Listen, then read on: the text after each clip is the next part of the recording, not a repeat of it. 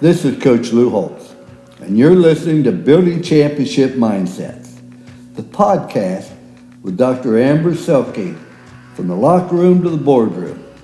Dr. Amber is the best in the business at helping you and your team build the mindset that drive results. So lock in. If you can take just one thing away from today and implement it into your life, I know you'll be a better person and a better leader, coach, athlete, parent, or spouse because of it.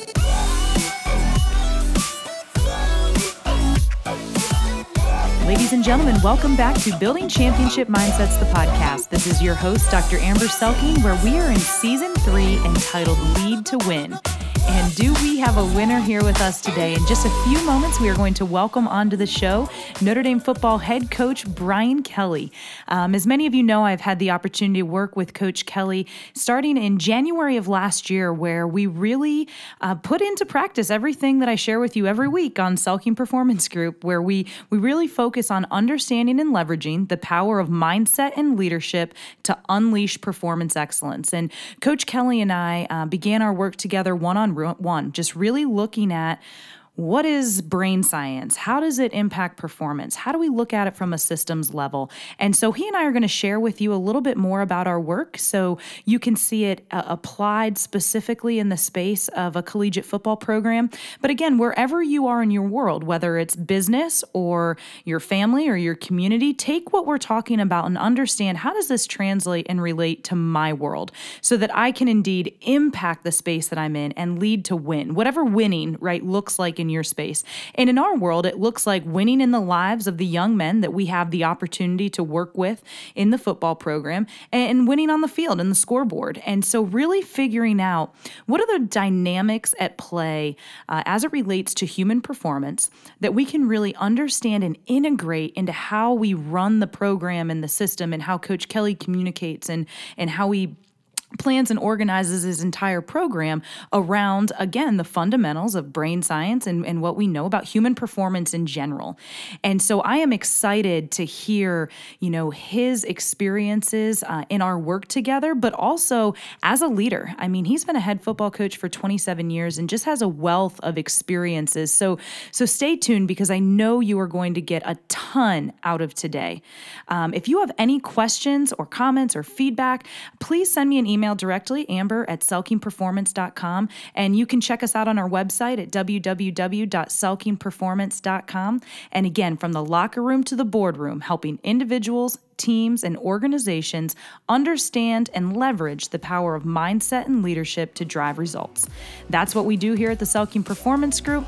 And so, we, without further ado, I want to get us into the meat of this interview with Coach Kelly.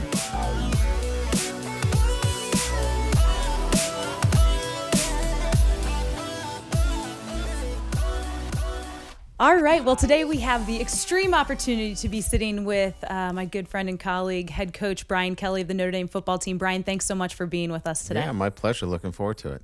So, Brian, we are toward the tail end of season three of Building Championship Mindsets, the podcast, where we're talking about lead to win. And so, the modeling effect and the importance of the the leader as the model and the example. Mm-hmm. Before we dive into your incredible example that you've set for generations of young men over the years, who has been somebody that served as a role model in your life and what impact have they had on you personally and professionally?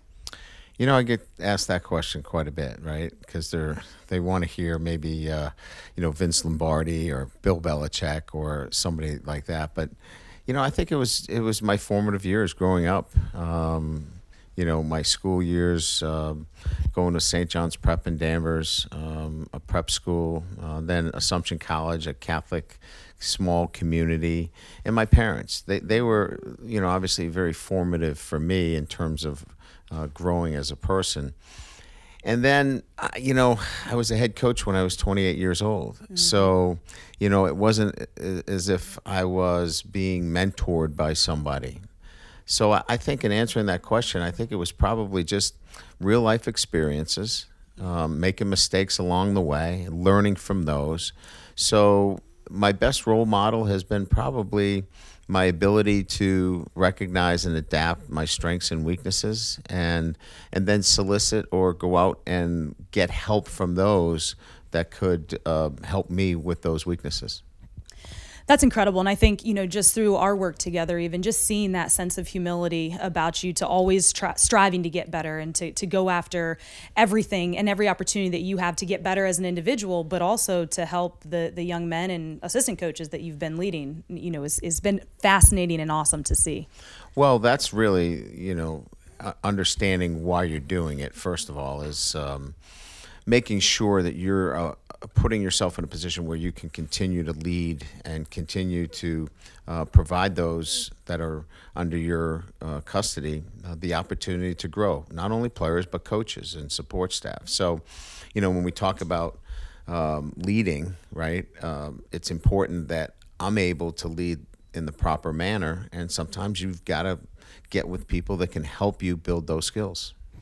That's awesome. So actually, when we started our work together, uh, one of the first questions I asked you was why why do you do what you do? Why do you coach? And why do you coach at the college level? I mean, you could heck, you could coach anywhere and do anything. Why why do you do what you do, Brian? Uh, the why for me is um, you know the development of um, young men, um, and so I, I, think it goes back to your initial question. You know, I, I, didn't have a particular mentor, um, but I had many people that influenced me mm-hmm. positively along the way. And I want to be one of those uh, that influences the, the young men in my care uh, in a positive manner. So I'm more interested in them coming back in five years going, you know, maybe I didn't get it then in terms of what you were laying down as the process or the traits that were needed, but I get it now, so thank you. And so I think that that's my why. And look, if I just sit around here thinking about the pressure of this job or wins and losses. I have a beautiful balcony out here. Many people can't see it behind you, but I probably would have jumped off that balcony already. Yeah, this is a difficult place to coach. And, and, you know, we were talking with the players this morning about you give power to what you focus on. And so if you focus on the pressures and the stresses and all the turmoil, you know, that you bear with, it's, it's probably a lot. But when you focus on that why and, and why do you do what you do, you give power to the right things. Absolutely. So you are the winningest active college football coaches, two times Home Depot Coach of the Year, three time AFCA Coach of the Year. Over the last 27 years of leading college football programs, why is the leadership principle of be the example so important to leaders in any domain?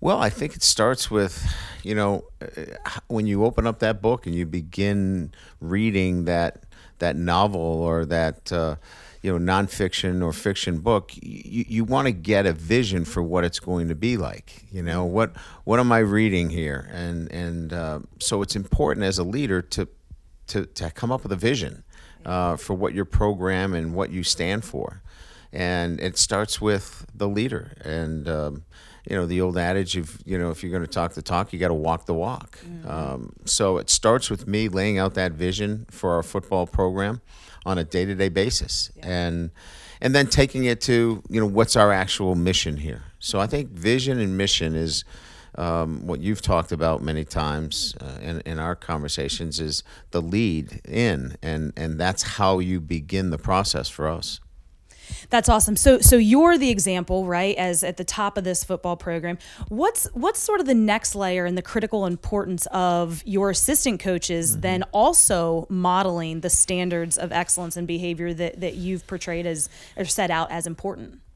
Yeah, so uh, many times we talk in, in cliches or we talk in snippets, and, and, and, and that's fine, but it's the action within it. So everybody rowing in the same direction is a term we hear all the time. But how do you do that? It's yeah. not it's not really easy. exactly. You know, when you talk about that. So I think it's very important that messaging um, and the proper messaging on a day to day basis um, permeates through your entire staff. You can't have mixed messages. You can't have people that are coming up with their own terminology for, you know, what the vision is for the program and what our mission is. So it requires staff meetings. It requires constant tuning up, uh, if you will. Um, I need the tune-ups, um, and those tune-ups are passed on to everybody. That we're all speaking the same language. That we're all talking about uh, the things that are going to get us to accomplish the mission. You know, I had the opportunity to sit down with Coach Ara Parseghian right before he passed away. And, you know, one of the things I asked him was, you know, as you bring a new staff together, how do you go about making sure everybody's on the same page? Because time is of the essence in, in at your level, right? Mm-hmm. At the college football uh, area and, sure. and really for leaders in any area. And one of the things that he said was there's, there's no duplicate for time mm-hmm. and spending time with your people and that consistency of them learning who you are and your expectations and clarifying that language. And so it's it's awesome to hear just, you know, you're you're you speak in the same language he is, obviously. Yeah, I mean if I could be compared in any fashion to Ara, that would be the only one. Uh, he's so successful, national championships. But um, you know, I think most successful businessmen, football coaches, uh, whatever you're in, uh, it's important that you take the time to communicate. Um, put the phone down. You don't need to text message message anybody. Uh, you don't need emails uh, to be sent around the office. I think that one-on-one, face-to-face communication and clearly articulating uh, what that message is um, is going to get you further it worked well for Ara when they didn't have cell phones and they and they weren't exactly. emailing. So I think that that says a lot about you know why he was so successful. He took the time, and I think sometimes in this world of social media, uh, we think that that is a great way to communicate. It's not necessarily when it comes to getting everybody on the same page.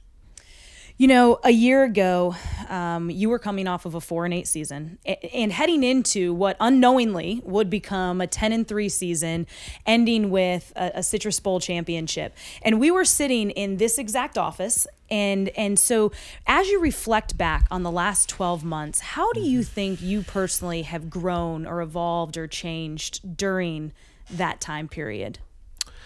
Well, I think it goes back to what I said. Uh, you know, the the vision was was always there, but I think detracting from the mission was probably the thing that um, got us in some trouble. You know, I've had two losing seasons in 27 years, and each one was different. And this one was that, you know, we probably uh, didn't follow our process, and our process wasn't articulated in the manner that all the things that we've already touched upon. Our coaches weren't rowing in the same direction, but it all pointed back to who was not doing a great job leading in and who was not communicating the message on a day to day basis. And then I think finally we, we probably put more emphasis on talent over traits. Yeah. And how important those traits are in developing the traits, which is part of our mission and obviously our process. So I think focusing on mission, process, um, not trying to um, uh, get to the finish line too quickly. Um, it takes time. It takes work. It's hard, and and I think that that was probably the biggest lesson that I learned. Yeah, you know it's fascinating. I think that as leaders, right, and high uh, high performers and high achievers, I mean, we're we're so driven and we think so fast and we process so fast and we get so passionate about winning, right, in everything mm-hmm. that we mm-hmm. do that sometimes we move a little bit too quick for everybody else under us if you will or sort of on this journey with us. Yeah. and and i think that that's just a struggle for all leaders that we have to very, really be mindful about what is our process how do we stay in tune with it so that yeah. we can actually achieve what it is that, that we're after. Yeah you're absolutely right. So call it whatever you want but it was a reset. It was um, you know I, it happens to me with my computer all the time. You know i bring in my it people and and what do they do? They unplug the computer, right, and reboot it. So it was a reboot. And so during that reboot, and this is where obviously these podcasts can really help. When you're looking for that reboot or to check yourself and making sure that you're doing the things necessary, um, I think it's important to go back to the basic parameters that we've talked about. Leading in is a is a mission and a vision. It's a process, and it's hard for everybody. And if you think you've got a shortcut, you're probably wrong. And that's taking it from somebody who's done it for 27 years. yeah. You know, the other thing I think that I see with leaders a lot is when they do go through difficult seasons, people respond very differently, right? In terms of how they approach a challenging situation or season in life. Um, so, how did you go about processing that mentally and emotionally?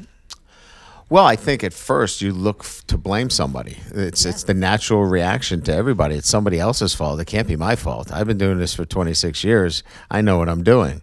But as you get a chance to sit back and look at it in its uh, entirety, it always will come back and fall on the shoulders of the leader. And mm-hmm. so I think that, that after the initial season was over, it was then time for me to find out where the air was coming out of the tire, if you will, in terms of not winning the football games that we needed to. So um, there's a number of things that I did in that process to to find out where those areas were, and interviews with staff, interviews with players, getting a sense for maybe what are the things that we skipped over. Um, to not prepare our football team properly. So, um, those are some of the steps that I took personally but I think at the end of the day, it's taking responsibility um, for what happens in your program. And once you do that, you've put yourself in a position to move forward. You can't move forward until you take the responsibility. That's incredible. And so after that initial moment, what were some of the the things that you added to your program or changed in your program during that sort of transformational reset year that you had? Well, looking at the total development of our football team and, and what is that? You know, what what is total development and looking at all the aspects that are needed for our football team to be in a position to uh, be successful. Um, and so uh, reemphasizing um, mission and vision, but more so um, uh, giving our players something that tangibly uh, that they could look at as it relates to process. Okay. I don't believe that our process was well defined. Um, and and so uh, we talked about the physical development of our football team, the technical, the tactical, and then the mental development. You know, um, certainly bringing on uh, high performance training, mental performance training, uh, assisted our football team greatly in that total preparation. But I think more than anything else is not having a clearly defined process because again, it, at the end of the day, if you're just looking at wins and losses and you're skipping over process, you're not going to build the traits necessary in your football team to win the games um, that we needed to. We lost seven games in the fourth quarter or in the second half of games. So clearly there was something amiss there. And so I think that, that you have to examine it from that perspective. Yeah, that is really powerful in terms of, you know, when things go wrong, champions don't just say, oh, I suck, right? Or I'm not good enough. They go back to their process. And without a clear process, it's hard to go back to figure out what went wrong. no question. And so I think that that, you know, probably more than anything else, um, you know, in this, this past year, our guys were able to check themselves in yeah. the sense that um, there was a much more peer accountable uh, process in place where our guys could go, Am I doing the little things right? You know, how's my attention to detail? Um, you know, all the things we hear with championship performance, um, we were then able to really build on that with our football team. Yeah, and I think you know going into year two, I know that's the it's pers- uh, personal accountability and team accountability. And to your point, you know when you clarify the process, you give them something to actually hold themselves and one another accountable to. It's a lot. It's a lot more difficult to shirk the responsibility and accountability when it's really clear what it is we're actually after. Yeah, I think it's a good point. I, I think when we laid that down, it being last year the first time that they dealt with it it was much more of a conscious competence, right? They had yeah. to think about it every day. Um, they understood it, uh, yeah. but it was hard for them. Yeah. You know, we're trying to get to that, you know, that unconscious competence where they mm-hmm. don't have to think about it, where it's habit forming. And so this year, too, is so much more about continuing to be consistent with messaging, continue to talk about how to process over winning mm-hmm. And, and and I think that that now starts to build that that habit forming unconscious competence when it comes to um, knowing how to be uh, winners on a day to day basis. That's awesome. And on that point of accountability, I think when when listeners hear college football coaches talk about accountability mm. and holding kids accountable, their default is, oh, well, that means they for sure just grab them by the face mask and get on them to make them do what it is they want them to do. Talk to us about what accountability looks like in your program. Well, it starts with the individual being accountable, and so we've we've established a clear standard Um, look, it's uh, here at Notre Dame. It's God country in Notre Dame. That's a pretty high standard. I get that, but there's a standard that our players must meet. And now they clearly understand that when we talk about accountability, it starts with themselves. Um, I think we've laid that foundation, and now we're at that next stage where now they can start to hold others uh, to that high standard. And if they're not there, why aren't they there? You know what what is what is the inhibitor that's not getting them to be at that level. And so that's where a lot of the work now takes place is what are the inhibitors to get into that level um, that we have set as a standard here within the program. And so how do you go about holding your guys accountable, either your staff or or your players when you're when you see them not hitting that standard? What's your approach to to handling or managing that in the moment?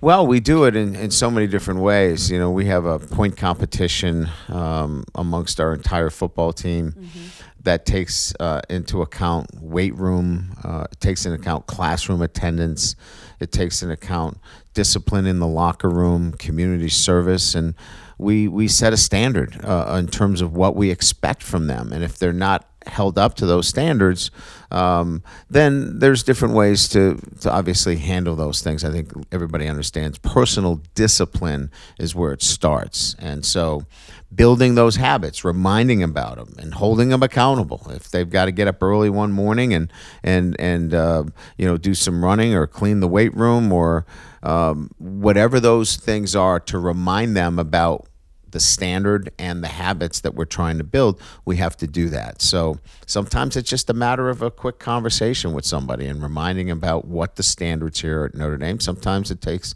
a little bit more than that. Yeah, and I think one of the things that I've seen you model, even on the field in practice, if, if when things are going wrong, like really wrong, I mean, sometimes people blow up, but I, you know, the approach that I've seen you take a lot too is like, hey, come here.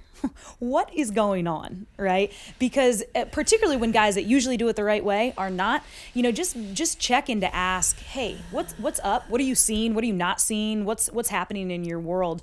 And i've started to see you know the players are now starting to respond that same way versus just yelling at each other in in a negative way but Yeah. more so that hey what's up? Yeah, I think it's a standard of behavior that you're looking for more so than an initial action of somebody. And and that look, it, it takes time to develop that eye for when you see somebody that's doing something that's not who they are. Um, I'm going to address that. Uh, if if it if it continues to happen, uh, on, on then they're building the wrong habits. That's a different conversation. That Yeah. that happens at a different time. But if we're in a practice format and somebody's doing something that they don't normally do, I want to find out what's going on. Uh, and sometimes you can't do it right in the practice. It, it requires you to walk into the locker room after practice and say, "Hey, what's what's what's bothering you? What's going on here? Something's happening because that's not um, the standard that you have set here." So. Um, you can still be demanding. Um, that doesn't change. Um, but the, the being demeaning or not addressing it individually with a player, um, I don't think you're being a very good role model in that sense. So when when guys do face adversity or a loss, like what is a quality that you think is important for people being able to bounce back or something you try to instill in your guys when when they are trying to navigate the highs and lows that come with the demands of, of being a college football player at the University of Notre Dame? Well, like most, they want to know why, right? They- Yeah. They want to know why, you know, generally, um, why it didn't happen. You know, they've trusted the process. Um, they've they've really um, given up a lot and sacrificed. How, why did we not win this football game? So I think in a lot of instances is get the why out of the way early. Okay, sometimes not even address the why and not even address, hey, you know, we had a great week of preparation. Um, it didn't go our way this week. Let's talk about it in, in, on Monday. Sometimes you know, let the emotions get out of the game. It's it's an emotional game, whether it's football, basketball, whatever it is. There's emotions involved. Sometimes I won't even touch, you know, the the the little things that happen in a game. But generally speaking, they want to know the why. You know, what didn't happen here today, and and sometimes I'll address it, and sometimes I won't. So let's shift gears just a little bit. I'm curious if you could share with our listeners why you decided to add mental performance training into your approach to, to developing your football team. Well, I think it goes back to, um, you know, as I took a deeper dive into our four and eight season, you know, some of the things that were missing were certainly my inability to articulate our vision and our mission and our process. And after I had established that, you, you can't just stick around on that beat and beat yourself up about, okay, I did a poor job. What are the other areas that now you need to um, beef up or support. Uh, and I think one of the areas that was pretty clear was that from a, a, high performance standpoint or mental performance, we lacked the mental toughness necessary uh, in certain situations and games to handle, um, you know, the pressure of the moment. And so that's when I sought out um, professionals in that area and yourself to to bring that piece to a a brighter light within the program. Everybody talks about mental toughness, yeah. but I don't know if anybody really knows, you know, what the building blocks are for that. Um, that's why, you know, it was important to, to, to shine a brighter light on how do you get to be mentally tough? What are the things that you have to do in the building blocks? So I thought that was important piece mm-hmm. um, to building back the because the foundation here was pretty solid. We needed to do some fine tuning, mm-hmm. and then we needed to um, uh, emphasize more uh, the the mental performance at piece. Well, that's one of the things I respect so much about you as individuals. You are so forward thinking and innovative. I mean, there's not many programs in the country that are really integrating mental performance training into how they function. And one of the things is because, you know, you can see your bicep getting bigger, you can see your 40 time getting faster. It's hard to see your brain being able to focus or refocus more efficiently or being confident. So, you know, what was it, I guess, in your mind that told you, yes, this can be trained? We are going to integrate this in. What, what sort of got you over that? That hump that a lot of coaches and leaders across the country struggle with thinking, yes, this is an actual domain that needs to be addressed and applied? Uh, you know, I think what, what happened is, uh, you know, you you try to develop leadership within your program, and then what happened in that four and eight season is that we had four juniors that were being developed to be that next group of leaders um, and mentors all went to the NFL. So it left a, a gap within our program of uh, leaders that could help uh, with that that mental performance training. I'd always left it up to the development of the players within the program um, to lead by example. And then when we lost a lot of those examples, um, it was time for me uh, to build that in the freshmen and and the sophomores and the juniors and the seniors, and not just have it through experience and battle scars. And that's kind of how I had done it all my career. You're going to have enough battle scars. You're going to know what it's like in this pressure situation because you've been there before. Well, you may lose all those guys uh, mm-hmm. early, and then you don't have anybody that has the battle scars and has learned it through experience. So that's that was the shift. That was the change that we needed to develop that in our freshmen. So we're building that in our entire football team now. That's awesome. Um, and I think, too, right, then if we can get them more mature faster and figuring out how to think right in these moments more quickly, you know, we don't have to, well, when he's a junior or senior, he's going to be a great contributor for us. Correct. You know, I, I, think your intent was let's get them up to speed as quickly as we can. And by the time they're juniors and seniors, they're going to be doing different, they're going to be at a different level. And, yeah. and that's awesome perspective. I, I, think, I think the key word there is think right. You know, yeah. getting them to think right. You know, sometimes you know, we've already gone through these examples right now uh, in our spring, is that, you know, some of our best players got too emotional uh, in the crucial times of games. Um, emotion's fine as long as it is in the proper place, it's channeled the right way, and it brings into um, focus the, the, the traits that you need to be successful. And I don't know that they thought that way. They knew all those things were out there, mm-hmm. but I mm-hmm. think thinking right is probably the biggest asset uh, that mental performance training brings uh, to the student athlete. And they're smart enough; they get it. They just they couldn't process all those things because they weren't thinking right. So, you know, that starts sort of tease up the next question then of what are what do you think are some of the biggest contributions that have impacted your program since we since we began working together a year ago? Well, I think it starts with awareness. Our guys are so much more aware of how the mental piece plays in the total preparation. They were so focused on maybe their technique or, you know, are they in a good system? Uh, they're bigger and stronger. And, and that will certainly move the needle but it doesn't complete the total preparation until you bring in the mental piece and so I think awareness was yeah. was probably number one. I think the second thing was um, our guys by thinking right were able to uh, put in their own mind uh, powerful statements mm-hmm. um, affirming who they were and what their intent was on a day to day basis. Yeah. And so, again, going back to training the brain in terms of, you know, their thoughts, you know, controlling, you know, their emotions and controlling their responses. I think that that, you know, when we come back and circle around in this podcast, it's getting your student athletes to really think right and training the brain in the proper way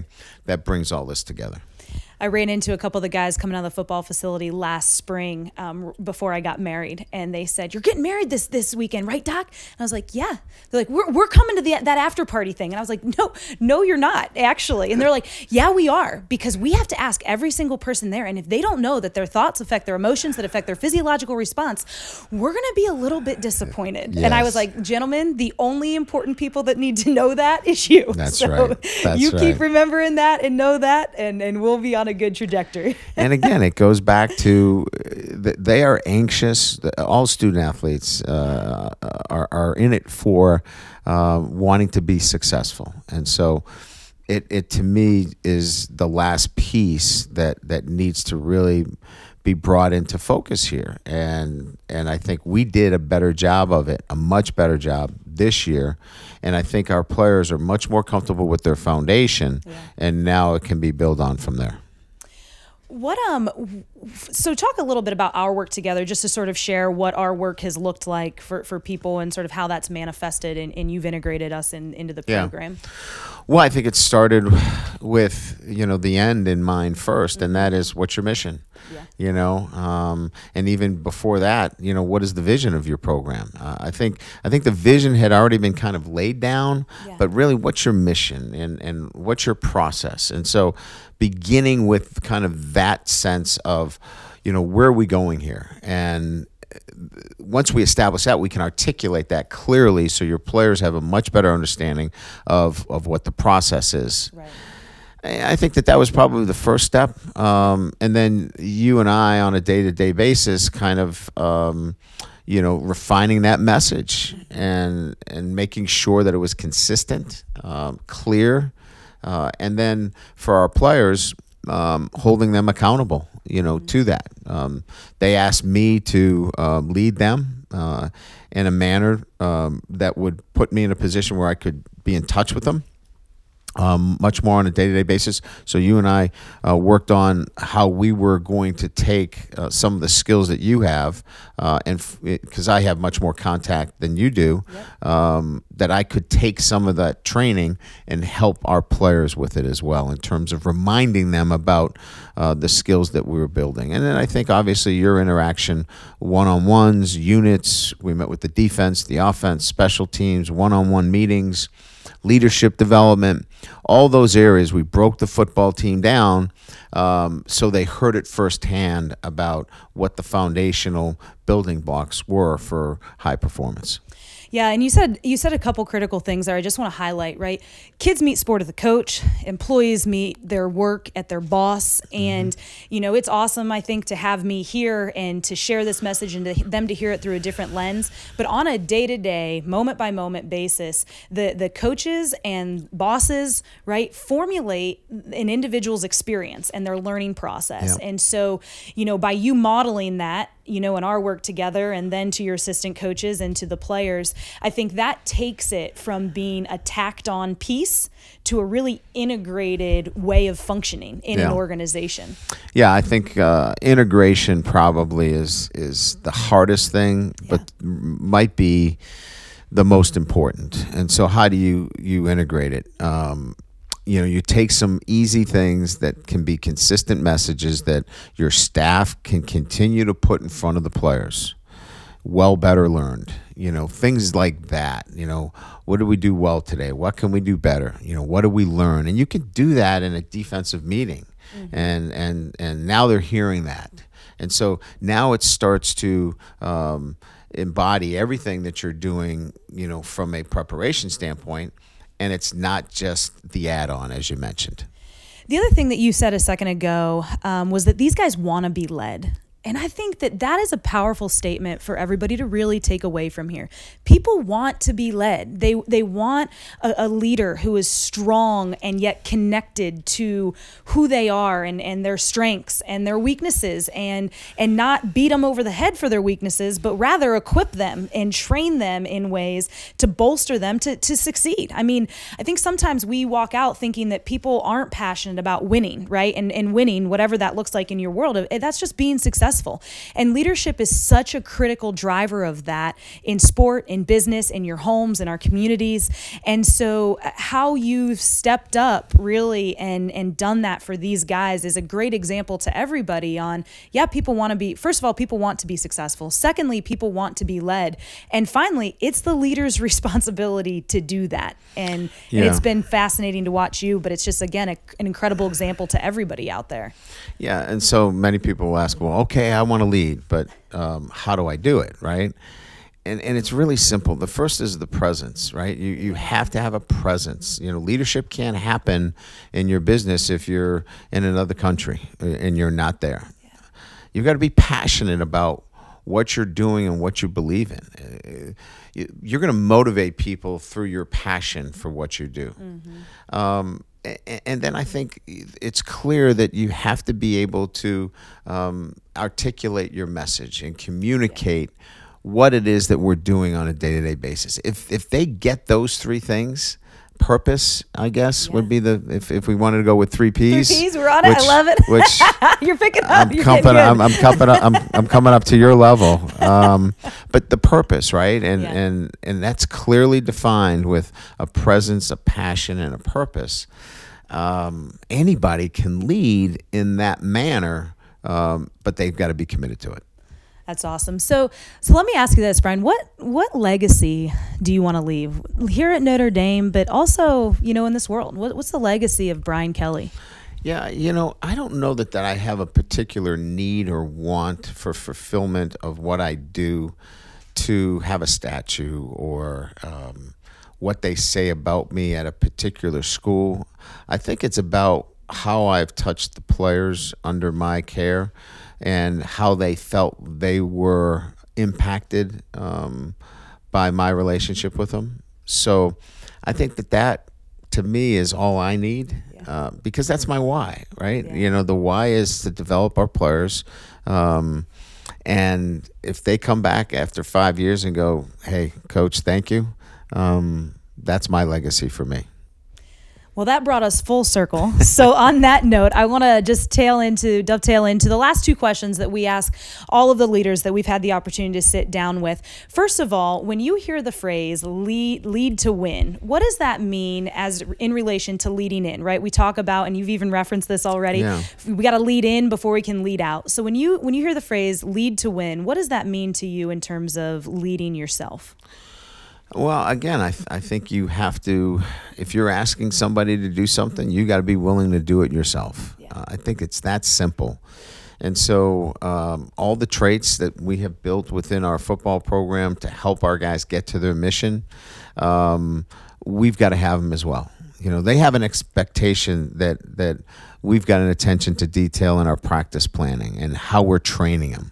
Uh, they've got to understand um, that we are mirroring um, what we talk about. So, lead to win is the ability to mirror what you're talking about on a day to day basis by your own actions.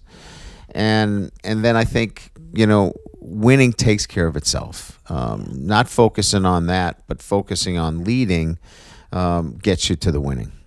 So that is might be your answer to also the next side of that of the phrase lead to win in terms of leading out and leading others. Any anything to add to that point? Yeah, no, I think it's there's some differences there. You know, leading out uh, to me is the ability to communicate, you know, what is that process or they can't lead out. You know, they're just going to always be running in circle You know, they may be able to get the answers right, but can they do the long math to the answer? Right? They they've got to be able to understand the process. They've got to be able to understand really what it takes to be successful, then memorize what it takes to be successful. That's powerful. Well, Brian, thank you so much. Ladies and gentlemen, head coach Notre Dame football, Coach Brian Kelly, thank you so much for your time. I appreciate you. My pleasure. Thank you, Doctor.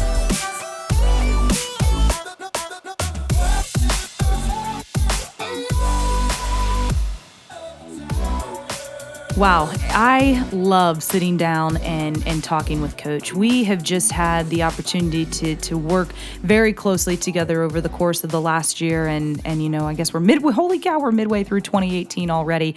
And so throughout the, the course of this year. And every time I sit down with him, I'm just invigorated to continue striving for excellence, to continue growing uh, as my as an individual, right? As a leader, as an influencer, as a sports psych practitioner, as a mental performance coach and consultant and as a spouse, right? I mean, he just he models excellence in everything that he does, and so I, I couldn't think of a better person that I've had the honor and privilege of working with than Coach Brian Kelly uh, to share about the importance of being the example. And I think from just the stories that he told today and the examples that he gave, you can really see, um, you know, how vulnerable he was to talk about, you know, looking in the mirror and and really being passionate about growth and improvement and always striving for a next level for himself himself, but also modeling that to his assistant coaches and to, to his student athletes. And so, again, just a huge thank you, Coach Kelly, for your time today um, and, and hope you were all able to get a lot out of it. Again, please follow us on all the social medias. We're on uh, Twitter at Champ Mindsets, Instagram at Selking Performance, Facebook at Selking Performance Group. And again, always able to shoot me an email, amber at selkingperformance.com. I just, I'd love to hear how, what you're taking from these podcasts, how you're applying it to your life. And again, if we can help you, if we can come alongside of you in your journey in a one on one coaching relationship, I've got a team full of performance coaches that really want to engage with you at that level. So uh, we've got everybody from youth sport to elite sport, mental performance coaches to life coach to leadership coach to nutrition performance coach coach. And um, what the process is, is you connect with me directly. We have a, a quick conversation to understand your goals and more about who you are. And then I pair you with a coach that I think is going to help you knock it out of the water. Um, so check us out, please. We'd love to join you. It's been an incredible journey here in season three.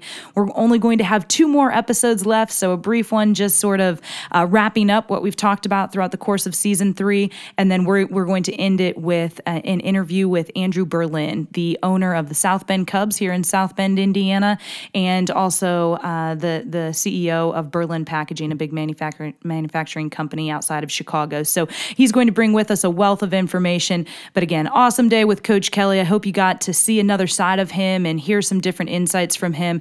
Again, I have the privilege of being with him and, and having these dialogues with him almost every day. And so for you to be able to see that side of him and hear that side of him and his heart and his mission and his purpose and his just desire to serve and to lead and to impact uh, young men's lives. I, I hope you were able to see the depth of that today, and also, you know, take away some great keys for yourself to think about what it means to be the example in, in your own life, in your family, and in, in where you show up to work every day, wherever that might be. So, thank you so much for being with us today. Again, this has been your host, Dr. Amber Selking, on Building Championship Mindsets, the podcast. And from the locker room to the boardroom, I just want to challenge you to continue building your championship mindset and leading to win. Brightview Medical is a patient oriented medical healthcare organization with goals to change healthcare as we know it. By understanding the wasteful and costly healthcare system in place today, Brightview is able to create a unique opportunity that revolutionizes patient doctor visits, cuts back on costs, and increases patient satisfaction. They house all of their specialty physicians, CDC level labs, and state of the art technology in one building, providing a one stop patient centered environment which is unparalleled in today's medical field.